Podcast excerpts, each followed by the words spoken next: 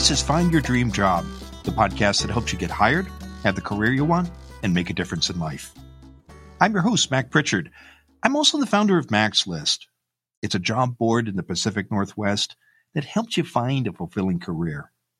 Every Wednesday, I talk to a different expert about the tools you need to get the work you want. Find Your Dream Job is brought to you by Top Resume.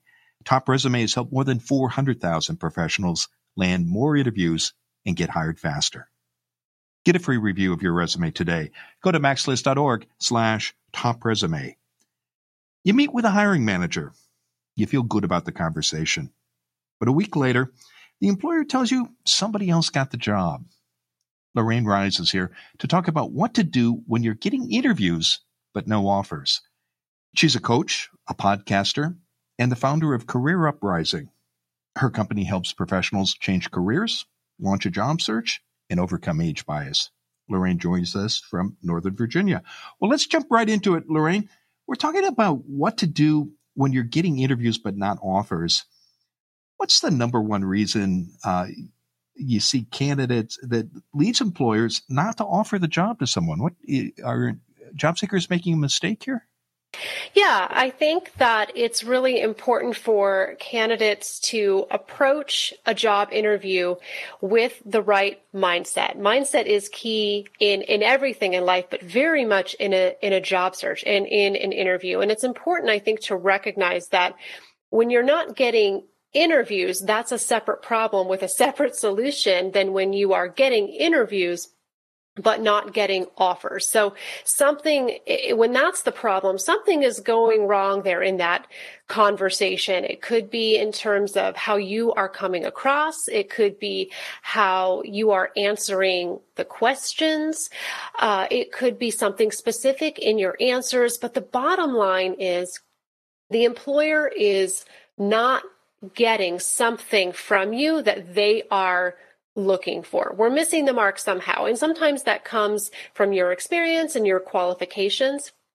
Sometimes it comes from just how you uh, present yourself and how you show up in that interview. Sometimes it's just a matter of your confidence as well. So I think it's important that as a job seeker, you understand the things that an employer is looking for and that you recognize where you personally might be going wrong or might need to improve your interview performance.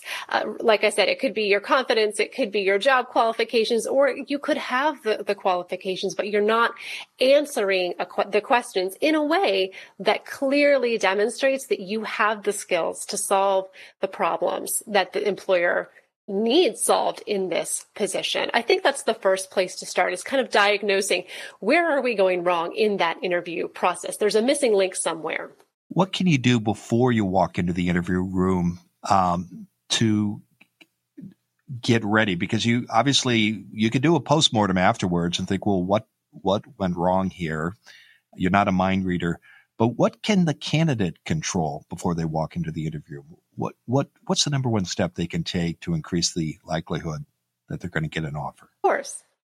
I think the important thing is, of course, to prepare, and most people will go into an interview process preparing, but I also don't want you to over prepare. There is a such thing as over preparing for a job interview because we don't want to come across as scripted in our responses. We want to be confident. We want to be authentic and we want to be able to simply tell our story and show evidence of our skills with very specific examples. So one of the first things that I tell clients to do when you are preparing is to brainstorm I would say at least three to five really specific career stories that demonstrate some of your best skills and most relevant skills for that position. So uh, I like to call these um, career stories or kind of just little nuggets that you can share in a storytelling format. Uh, and we, there's a lot of different formats out there for my team and I when we're coaching clients. We use CAR, challenge, action, result. So you share what is the challenge of that situation what is the action that you took personally and what was the result and be very specific in the result because that's what employers are looking for. They don't want generalizations. They want specific examples. So I encourage clients to be a storyteller and prepare ahead of time several career stories that demonstrate major wins and successes, but also sometimes our failures and our lessons learned. I think it's important to prepare those as well. But uh, in your preparation, it's also important to know when to stop when to prepare and when to say, okay, I'm prepared. I'm going to go in and I'm going to be conversational and simply tell stories from my career rather than scripted answers. That can often differentiate somebody who's very relaxed and very confident and somebody who goes in a little bit nervous um, and not per- truly performing their best. So most people will have many experiences they can draw on to tell their stories about their careers. How do you pick the best, your top three, Lorraine? Uh, what strategy do you recommend candidates follow who are getting ready for an interview to pick the three stories that are going to matter most to the employers that they're meeting with in that conversation? That's a great question because it is really important that any examples that you share are relevant to that job. So make sure you study the job description, but also perhaps if you've done any networking or have any connections at that company, you might be able to get insights as to what matters most to that employer. So it, it make, you need to make sure that you have done your research and you know this job and you know this company as best you can before you go in because that's going to enable you to pick the best stories. But for most cases, I would say you want to think like an employer. What, what do employers want to know? They want to know bottom line results. So for the job you're interviewing for, what are the type of results that somebody in that position would be expected to bring? For example, is this a sales position? So are you expected to bring in revenue? or perhaps retain customers you would want to share those examples. If not, what is it that you are doing? Are you doing quality control? Are you managing people? There's a lot of different ways that um, you can impact a business. So make sure you know exactly what those ways are and you have examples of those that, that would be relevant to that employer. And again, I think it's important to think about major projects and wins and successes, but Sometimes employers will also ask you about failures and times when things have gone wrong. So it's important to have those stories and be able to share what you learned and how you grew in those opportunities. So think about the good and the bad when you think about career stories. You mentioned earlier uh, the dangers of over preparation, uh, perhaps coming across as scripted in your answers. How much time do you recommend Lorraine, that someone prepare for a job interview? And what are signs that they might be over prepared? I think that it's going to depend on what kind of interview we're going into. So if this is a first round uh, screening with HR or a recruiter, we're not going to spend a lot of time. We might spend maybe 30 minutes, but it really is very customized to how confident are you going into this. Every person might need a little bit various, varying amounts of preparation. Now, having said that, if we're going into a, a, second or third round interview and this is a panel interview and you're meeting with multiple people, you will likely prepare a little bit more than that. It might be one or two hours and you might need to break that up into small chunks, eh, you know, so you don't get too tired, you know, in prepping. You don't want to get worn out. But I would certainly think that it's going to be anywhere from maybe 30 minutes to even a couple of hours, depending on uh, how much you know about the company going into it and how confident you already are and what type of interview it is and how far into this process uh, we, we, are. And I, I, think in terms of signs, if you're getting weary, just pay attention to how you feel. Are you starting to feel tired? Are you feeling robotic in your answers or do you, are you still feeling good? You want to walk into an interview feeling good, feeling confident, feeling like you know generally what you want to say, but, but that you don't feel like you have to memorize a script. If you start to feel like you're memorizing a script, it, it, we've gone too far. We just want the basic stories and talking points.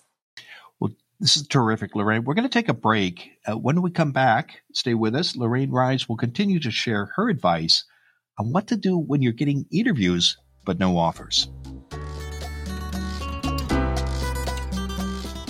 In order to get a job interview, you need a great resume. How good is yours? Ask an expert. Go to macslist.org slash top resume. A top resume writer will review your resume for free. Go to macslist.org slash top resume. You'll get specific tips to make your resume stand out. Or you can hire Top Resume to rewrite it for you. Go to macslist.org slash top resume. Now, let's get back to the show.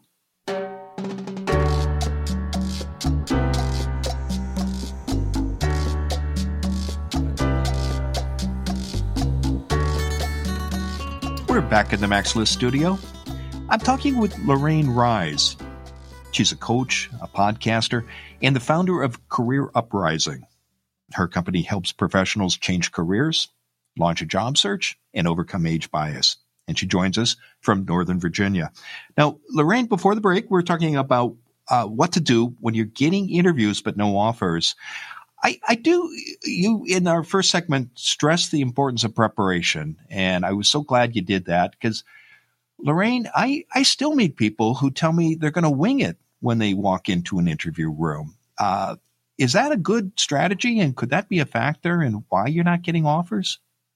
It is a factor for a lot of people. I, I very often hear the same thing as well. Uh, for example, a lot of times when I am doing an introductory call with a prospective client and we bring up interview coaching, I hear a lot, oh, no, no, I don't need that. Oh, I'm, I'm really good at interviews. And, and that may be true, but it's one of those things where everybody can benefit from practice and everybody can benefit from preparation. And, and I completely agree that we often have this tendency to want to just wing it. Um, and, and I want to urge people to resist that temptation because here's one specific reason why it, things sound different in our head.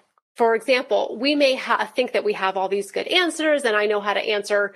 Tell me about yourself and this and that. But if you don't practice it out loud, it's a whole different ball game when it comes time to actually speak the words out loud in front of somebody in the moment.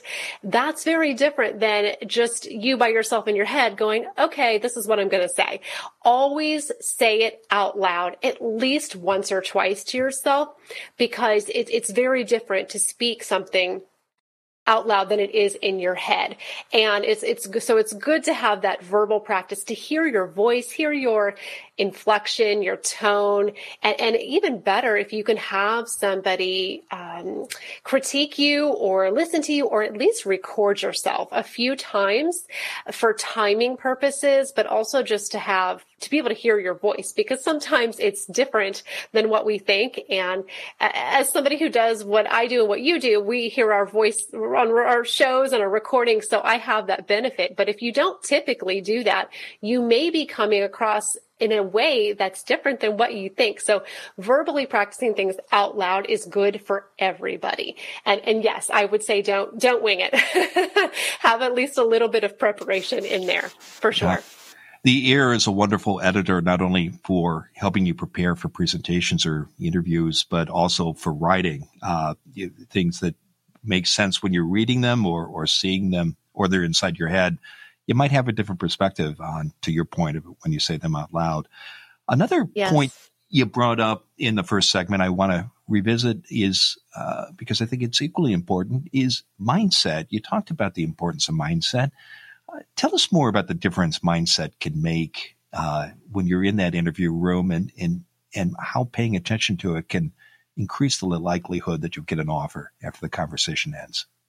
Of course, we have to remember that a lot of what an employer is evaluating is us as a person, whether we like that or not it, they're not only looking at your qualifications. They are evaluating you and thinking, can I work with this person? Does this person fit into the culture?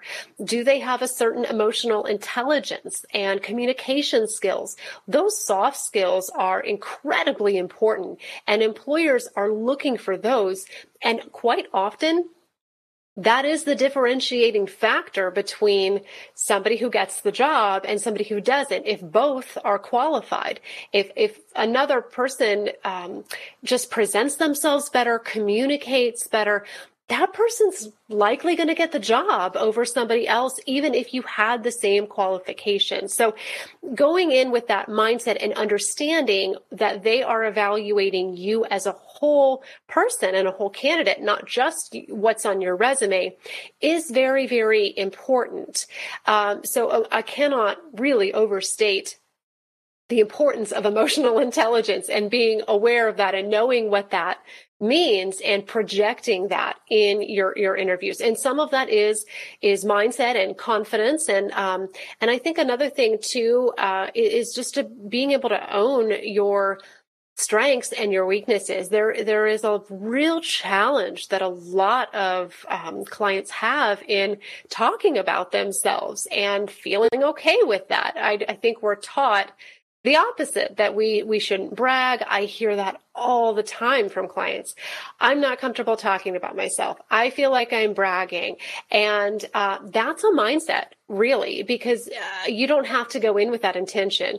You don't have to go in with the intention of being egotistical and saying things that aren't true. We're not doing that. We're simply going in and sharing the best of our career and our skills and presenting them in the best possible light, but truthful. And there's nothing wrong with that. So cleaning out those cobwebs in your mind and that limiting belief that it's not okay to shine and have strengths and have skills that belief will hold you back. You really have to be able to be not cocky, but confident. And there is a big difference between those two. And, and, that can be the difference between the person who gets the offer and the person who doesn't.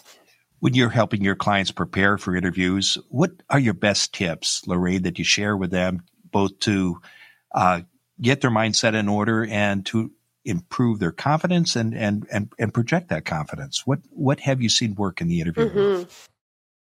I think it's really important, even if you don't necessarily work with a coach or somebody like myself, although that's very helpful, get help from somebody other than you. Practice a little bit with somebody else or record uh, yourself and then have somebody else listen to it objective outside feedback is really important. It's just good for your growth, for your self improvement, um, to understand how you may come across to other people. Other people can can bring about great insights, and I I um, remember uh, just very briefly a time way back in my early career i interviewed for a promotion that i did not get. But one of the pieces of feedback that the interviewer gave me that i would never have known was how many times i said the word absolutely. We joked about it. She said it was about 50 times. And i had no idea that i had this habit of saying the same word over and over again. And, uh, and I still remember it and, and share that story today. So things like that are really important. So I think tip number one is get some outside feedback, whether it's a coach or a family member or somebody else. That's very important. And then I think the second tip, which I, I said earlier, but I'll, I want to reinforce again is because it's very important you are a problem solver. You have to view yourself that way. And you have to understand that employers hire for positions because they have problems that need to be solved. If they didn't, they wouldn't open that job requisition. You're filling a need. Know what that need is and feel comfortable sharing examples of it and put on that, that mindset or that hat of, I'm a problem solver. These are the problems that I solve and I'm offering that up to this employer. That's what's going to get you hired, no matter how old you are. If you can confidently and articulately demonstrate that you can solve that company's problems, you stand a really good chance of getting the offer. What can a candidate do in the interview to draw employers out about their problems in a professional way that allows for a conversation that will let the candidate show how they would approach uh, overcoming those challenges? Well, I think it's important to, even if they don't necessarily ask you for an example, give an example in your answer. So you can say, you know, if they, if they ask you, just about tell me about your customer service or your sales experience. Say, let me answer your question by giving you an example or telling you a quick story that should demonstrate what you're looking for. So I want you to tell that story. And in that story, I want you to specifically focus on what was the challenge, which is the problem, what is the action, and what is the result.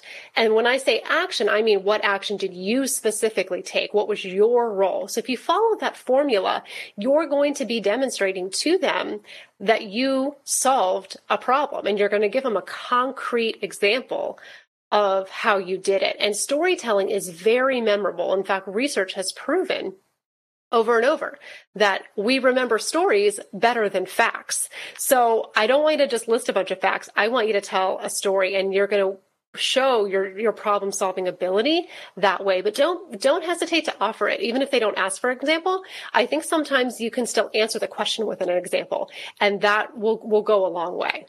It's been a terrific conversation lorraine. Now tell us what's next for you well, there's, um, like you said, uh, we work with mid and late career professionals at Career Uprising, and there's a number of ways that uh, you can connect with us. And one of them is a video that I made recently. It's a free training called the Career Change Roadmap, and you can get that on the website at careeruprising.com. That's one thing that I have out there um, that will walk you through three steps for how to start the process of changing careers at any age. If you're a little overwhelmed and not sure where to start, we'll walk you through those um, three steps. So I think that's that's a great way for people to engage, and that's something new that we've got out there. Well, terrific. Well, thank you for sharing that resource with our listeners. And again, that URL is careeruprising.com. And I know you also invite listeners to connect with you on LinkedIn. And as always, I hope they'll mention they uh, heard you on the show when they do send you that LinkedIn invitation. Now, Lorraine, given all the great advice you've shared today, what's the one thing you want a listener to remember about what to do when you're getting interviews, but you're not getting offers? I think the most important thing, if I, if I had to think about all the tips that we have um, shared today, I think the most important thing that I would pull out from that is to be specific in your answers. One good specific answer is worth a hundred generalizations. So we never ever want to answer a question with, well, that's something that I did all the time. We always want to, to share examples. So, so be a storyteller, be a problem solver and own your strengths and your weaknesses. It's important to own both and go in there confident, go in there authentic and prepared to simply have a conversation with that employer. And I think you'll be successful.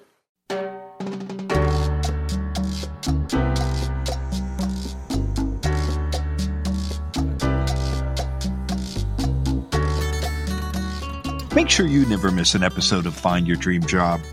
Subscribe to our free podcast newsletter You'll get information about our guests and transcripts of every show. Go to macslist.org slash newsletters. Again, that's macslist.org slash newsletters. Next week, our guest will be Larnell Vickers.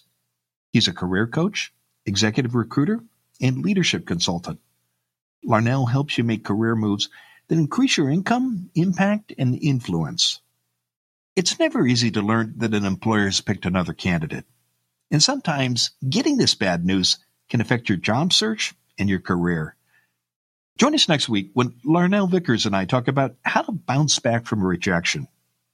Until next time, thanks for letting us help you find your dream job. This show is produced by Mac's List. Susan Thornton Huff schedules our guests and writes our newsletter. Lisa Kislenberry Anderson manages our social media. Our sound engineer is Matt Fiorillo. Ryan Morrison at Podfly Productions edits the show. Dawn Mole creates our transcripts, and our music is by Freddie Trujillo. This is Mac Prichard. See you next week.